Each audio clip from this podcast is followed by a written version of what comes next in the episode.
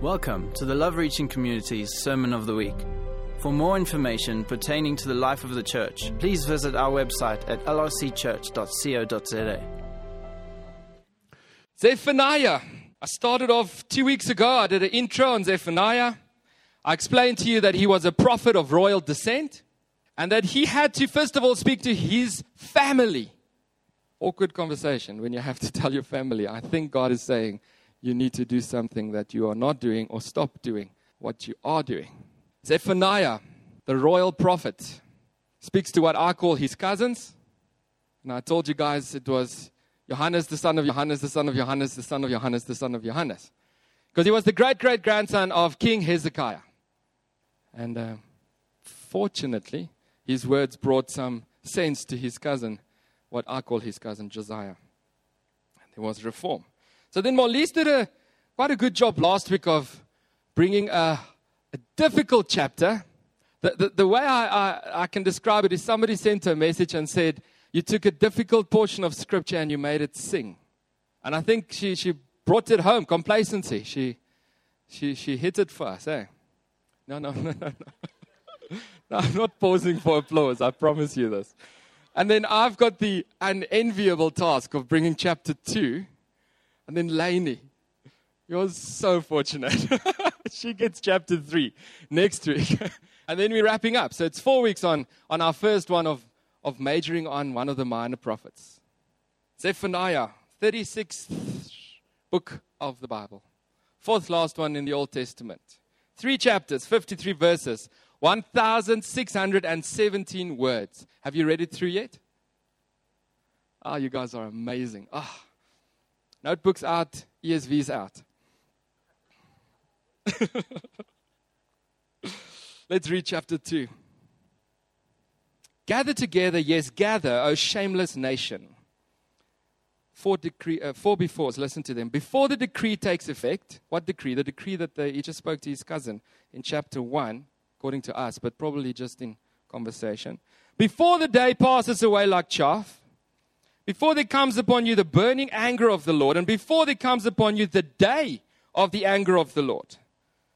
Seek the Lord, all you humble of the land, who do his just commands. Seek righteousness, seek humility. Perhaps you may be hidden on the day of the anger of the Lord. For Gaza shall be deserted, and Ashkelon shall become a desolation. Ashdod, the Ashdod's people shall be driven out at noon. How specific is that? And Ekron shall be uprooted. Woe to you, inhabitants of the seacoast, you nation of the Cherethites. The word of the Lord is against you, O Canaan, land of the Philistines. And I will destroy you until no inhabitant is left. And you, O seacoast, you shall become pastures with meadows for shepherds and folds for flocks. The seacoast shall become the possession of the remnant of the house of Judah, on which they shall graze. And in the houses of Ashkelon, they shall lie down at evening, for the Lord their God will be mindful of them and restore their fortunes. It's talking about the remnant of Judah here. I've heard the taunts of Moab and the revilings of the Ammonites, how they have taunted my people and made boast against their territory. Therefore, as I live, declares the Lord of hosts, the God of Israel, Moab shall become like Sodom, and the Ammonites like Gomorrah, a land possessed by nettles and salt pit and waste forever. The remnant of my people shall plunder them, and the survivors of my nation shall possess them. And we don't sit comfortably with this, or maybe it's just me. But we don't want to know that God is taking from some so that the remnant of Judah can have. He's saying here, I'm going to plunder your neighbors for you. Okay, maybe it's just me, but it seems unfair. Yeah. This shall be their lot in return for their pride, because they taunted and boasted against the people of the Lord of hosts. The Lord will be awesome against them. This awesome, one of my friends said, it is not the awesome as in the bungee jumping experience was awesome. It is terrifying and filled with fear. The awesome. I was looking for some bass there from the back, but I didn't get it. For he will famish all the gods of the earth. Famish, he will kill them all. And to him shall bow down, each in its place, all the lands of the nations. Don't you want to just put a mark there by, the Lord will be awesome, verse 11. against them, for he will famish all the gods of the earth, and to him shall bow down, each in its place, all the lands of the nations. That is a pivotal verse for us this morning. You also, O Cushite, shall be slain by the sword, and he will stretch out his hand against the north and destroy Assyria, and he will make Nineveh a desolation, a dry waste like the desert. Herd shall lie down in her midst, all kinds of beasts. Even the owl and the hedgehog shall lodge in her capitals. I don't know why the owl and the hedgehog. I've asked God, but I don't know why specifically a hedgehog and an owl. I'm going to go with maybe those animals are deemed to be a sign of a curse. We'll go with that. A voice shall hoot in the window. Devastation will be on the threshold, for her cedar work will be laid bare. And this is the exultant city. Nineveh described itself. The people in Nineveh, how's this for arrogance? Went and said they are the city to be. That is the worthwhile city to live in. Nineveh said that about themselves. Securely, that said in her heart, I am and there is no one else. What a desolation she has become, a lair for wild beasts. Everyone who passes by her hisses and shakes his fist. And Father, we thank you that we can read your word out loud. And God, sometimes it doesn't make sense, but you speak to our hearts through your word. This morning as a preacher, this is the most secure thing I can give your people, is your word read aloud over them, into their hearts. I pray that you make it come alive in their hearts, that you give them revelation as they read it, that you inspire thought, and Holy Spirit, that you brood over every word that you speak to your children this morning. We trust you this morning, God. Myself, I have no discernible ability to bring anything of revelation to your people, God. But in you, Lord, there is anointing and there is ability. Speak to hearts this morning, my God. So a couple of observations here. When you read this verse, this is written to the neighbors who were the constant enemies of the Judahites. I'm going to show you a map a little later on that positions the kingdom of Judah. And you will see. But if you read it, you should read it with a tone for these enemies hearing that there's no hope. We're going to be smitten by this God that we have seen do it before. That's how it's written. You should read it with a tone of understanding that God loves Judah and he's giving them a way out. He says, if you, the four befores, before the decree takes effect, before the day passes, before the burning anger comes, before the anger of the day of the Lord comes, if you just turn away and change your ways, I will take from your neighbors and I will give to you. And it doesn't sit right with us as people because we want fairness, don't we? God is clear. I'm not a fair God. I'm a just God.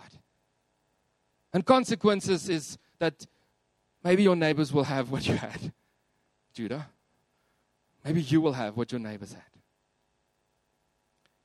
He says, I'm just and vengeance is mine. I will vindicate. That's what he says. But we want to live in this society where it should just be fair. I sometimes think, yo, can those people that don't serve you, God, can their bank accounts just secretly get drained and put over to mine, like you see in the movies where there's a Swiss code that somebody stole and just decided to say, here you go, Johann, have it. Some euros and dollars. Or you open a box from somebody who shouldn't have it and there's a pack of notes there and a couple of passports. Boom, I'm a UK citizen. I want that because in my mind I want it to be fair. But It's not a fair God, he's a just God. You know, justice isn't cruelty. He's not hanging it in front of the neighbor saying, na, na, na, na, na, na. You are losing your high places. I'm giving it all to Judah. He's not cruel. He's not like we are. He's just, which means in his presence, righteousness stands and consequences come from him. I want to talk to you about this morning about the four neighbors of the kingdom of Judah.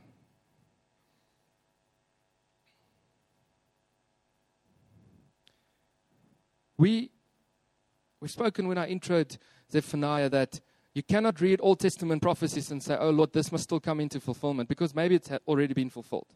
You understood that? Then you can read it as there's still things being fulfilled in our day and age. And then you can read it that things will be. So one of the things it mentions Gaza. Gaza was one of the states of the Philistines. And today, has anybody heard the news report on the Gaza Strip? Philistines that are saying to the United Nations, but the Jews and the Israelites are occupying us. And they're saying, we're not occupying it. We're just making sure that they're not attacking us. That's the Gaza Strip. And I think if you read it in context, that you can probably draw an inference and say maybe there's a fulfillment there. But be very careful when you read the Old Testament books, not to go and look for fulfillment of the prophecies now. Right. Put it in historical context. First enemy, first neighbor, the Philistines. Is the map up there?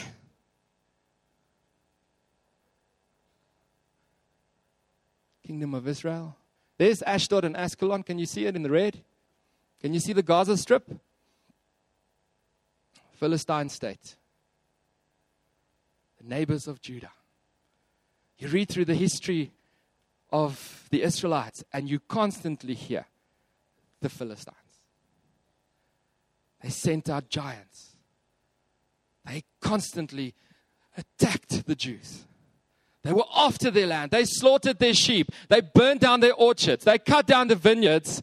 They destroyed their crops. They were just mean neighbors. Anybody have less friendly neighbors? Chop down half of your tree when you're not home. Happens. They were mean neighbors. But you know what? You cannot read a historical recount, an account of the Jews and the kingdoms without hearing the word, the Philistines. You read through Judges, the Philistines. They were a constant, ever-present foe. A familiar foe. Your neighbor this morning. What familiar foe do you have in your life? What cycle of behavior do you find yourself repeating? Addiction you keep falling into. Behavior and reaction. Your wife comes to you all lovingly and talks to you and you just snap because you're under pressure. What familiar foe is attacking you constantly this morning? You know what the enemy does with those familiar foes? He brings it and he uses it with guilt and condemnation. Just like the Philistines came and they were incessant, man. Those bullies that just taunt you all the time. And the enemy uses those things in our lives where you constantly fall into bad patterns and bad behaviors. And he comes and he says, "You guilt and condemnation on you. Just take bucket loads of it." And he cripples you. And then Lamentations come and it says, mercies are new every morning. The steadfast love of the Lord never ceases. His mercies never come to an end. They are new every morning. And great is your faithfulness, O God. When that enemy to your west comes and it reminds you that you have stumbled again and that you have slipped up again, and how many times do you think a righteous, just God will forgive you for the same thing over and over? And he reminds you about that because he wants you to sit like a scared little child on the step and not participate in the life that God has for you. You rise up and you say, "My God's mercies are new every morning." And make and understand me clearly here. I'm speaking to you as a father. I'm not making an excuse for sinful living. I'm not even remotely justifying that it is okay for you to pursue unrighteousness, unholy living. That's not what I'm saying. But you and I know we are imperfect, and when we slip up, there isn't time today to sit on the sideline and play, like in Afrikaans you said, voer voer. With guilt and condemnation. You dust yourself off and you say, my God's mercies are new for me. Father, I repent. I will try my utmost not to do this again, but I will not sit on the sideline. I will participate for you. You know, God is more interested in your heart of repentance than He is in the detail and the frequency of your sin.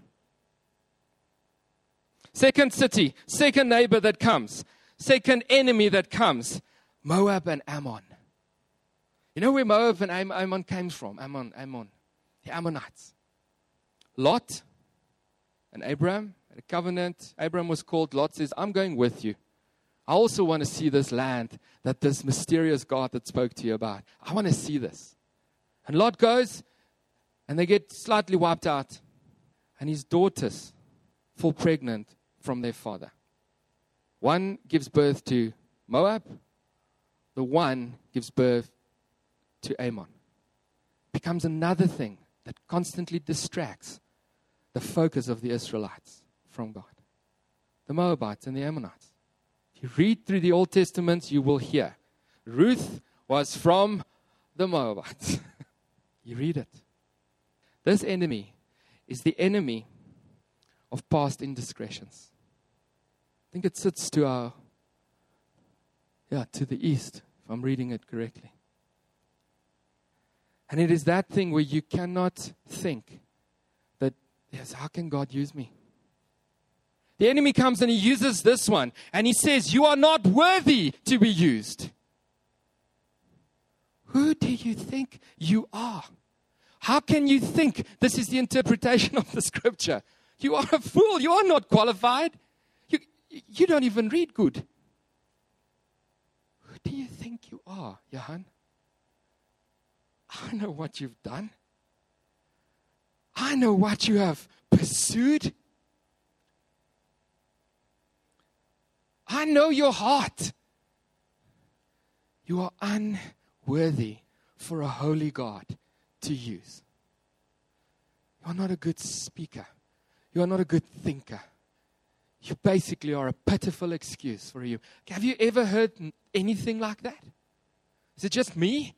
I'd constantly think about all the bad things I've done in my life. God, why would you use me?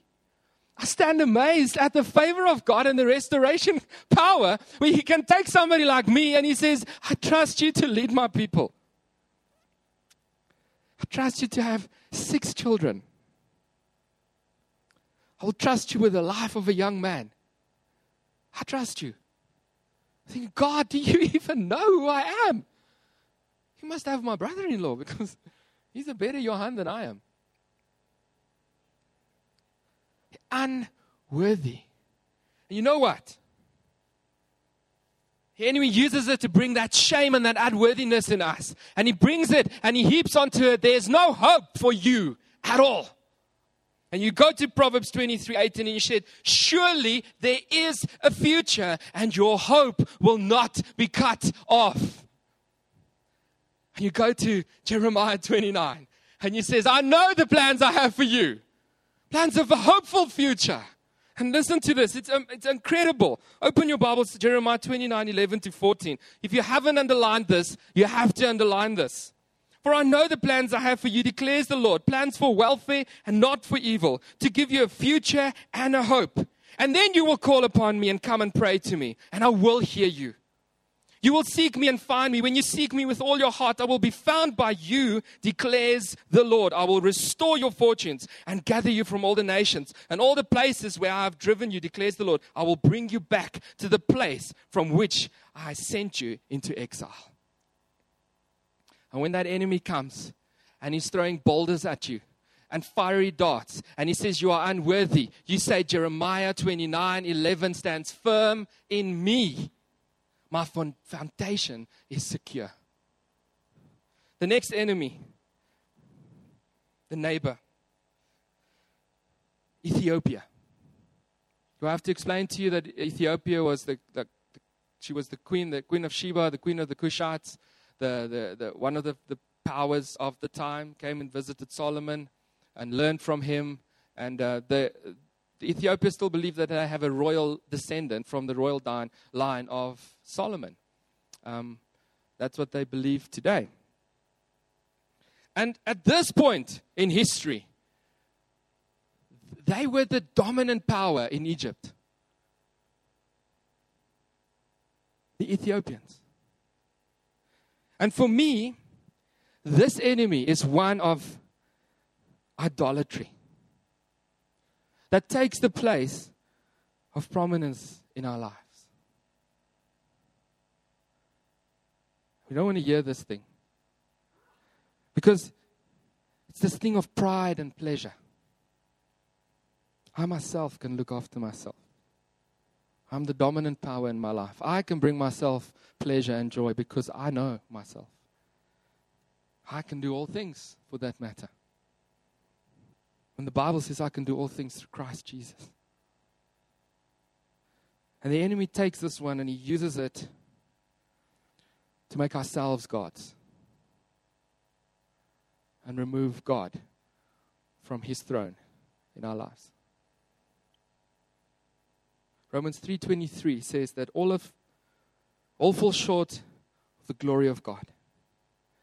And we know this. We know that we have sinned and we are imperfect but perfectly forgiven in Christ. We have that. I hope if you are a Limbronian that you have that secure. We all fall short, but we are perfectly forgiven by Jesus Christ. We all fall short of the glory of God. That glory means who He is. None of us are like Him. The fourth one, Assyria. I call this the enemy of intimidation.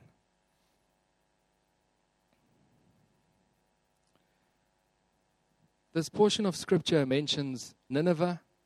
I told you the exultant city. Nineveh thought they were the only worthwhile city. Come to Dubai. We're the only city. Come to Joburg. We've got it all. You heard that? New York. Only worthwhile cities in the world to live in. If God doesn't like Cape Town and Randfontein. But Nineveh was the state and the capital of the Assyrians. One of them. And they were bad. So bad that God wanted to wipe them out. We know the story of Jonah.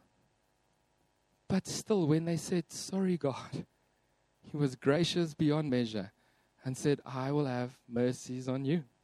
Just to support my point earlier. But this Assyrians, I listened to a couple of people to influence my style of preaching that I subscribe. You know, guys know I like Wayne Grudem and John Piper, and I listen to Ravi Zacharias. It's to talk or influence my style, my knowledge, my theology, my references, keep me balanced. I mix in a little bit of Bethel every now and again. I have a healthy diet of mixed veggies and mince and whatever. But one guy that I also listen to is a preacher in America. He does a theology sessions where he talks about it. And he speaks about the book of Daniel. My brother-in-law, the other Johann, introduced me to him. But he says the Assyrians would go in and decimate, destroy. Their tactic was intimidation and fear. That's what they stood for. They would make a pile of heads and leave it in the center of town so that every inhabitant of that town would see they are the dominant power. Ruthless, cruel. Where the Babylonians would come and they would take them away and they would indoctrinate them through and showing them how great they were. They would almost tempt them into turning Babylonia. This is our great ways. This is our great city. And then quietly, while everybody was there, they would go back and destroy.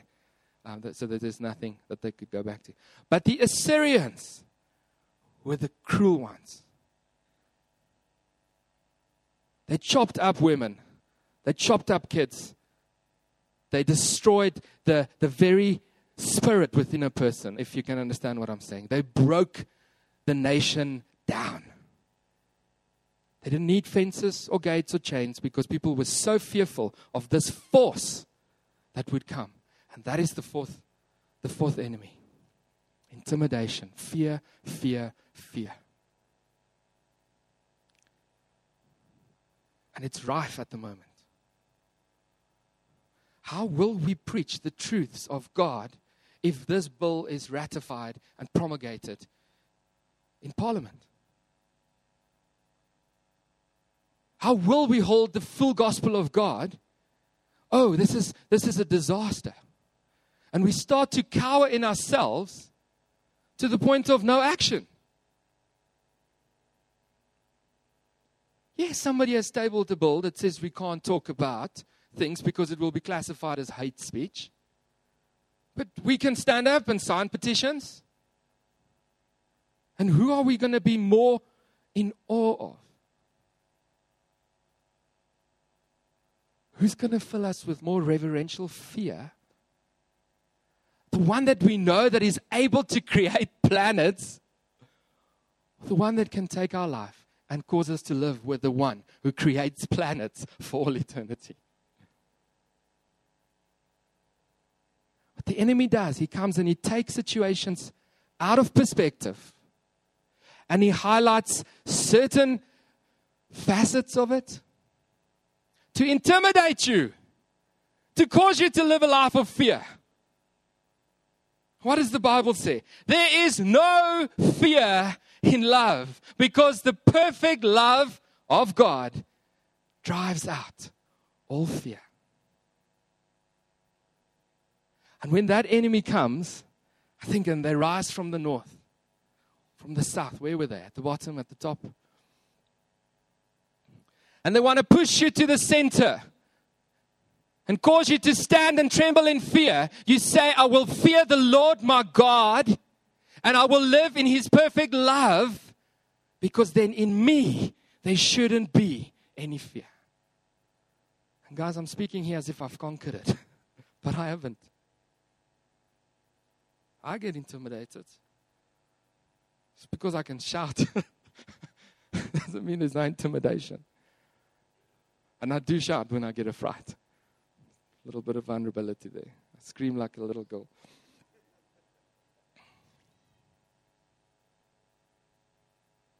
But I have to rise above this thing of fear when this enemy throws it at us and say, hey, I can't do this. And when you can't, you take your phone and you go to WhatsApp and you text every person in your home group and you text every Christian that you know and you're saying, I'm feeling fearful. Just pray, because God is less interested in the detail and more interested in your heart.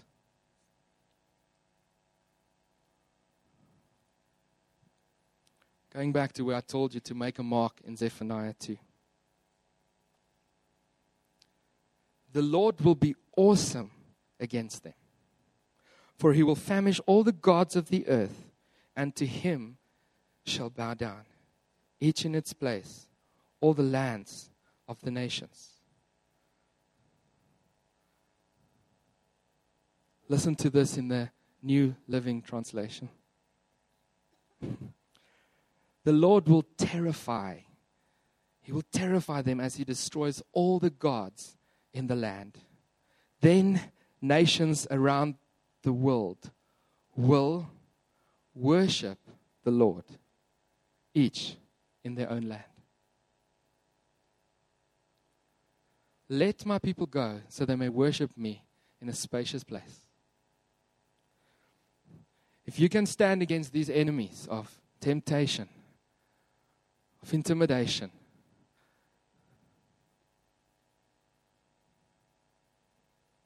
if you can rise up and say to these familiar foes, yes, you tripped me up again, but I will rise again in repentance and grace. If you say, I will not be sidelined, you yourself will be in a spacious place to worship the Lord your God. And when we worship the Lord our God, other nations will worship him and fall down in repentance. Zephaniah 2 promises it. The word of the Lord promises it. Anybody here that struggle with familiar foes? Yeah. Other perfect ones, just pray for us. Anybody here that are crippled or debilitated by past indiscretion sometimes? Yeah. Anybody here tempted to worship something other than the Lord your God? The last one's anybody ever intimidated? Financial loss, reputational loss. Just the fear of somebody that shouts louder than you.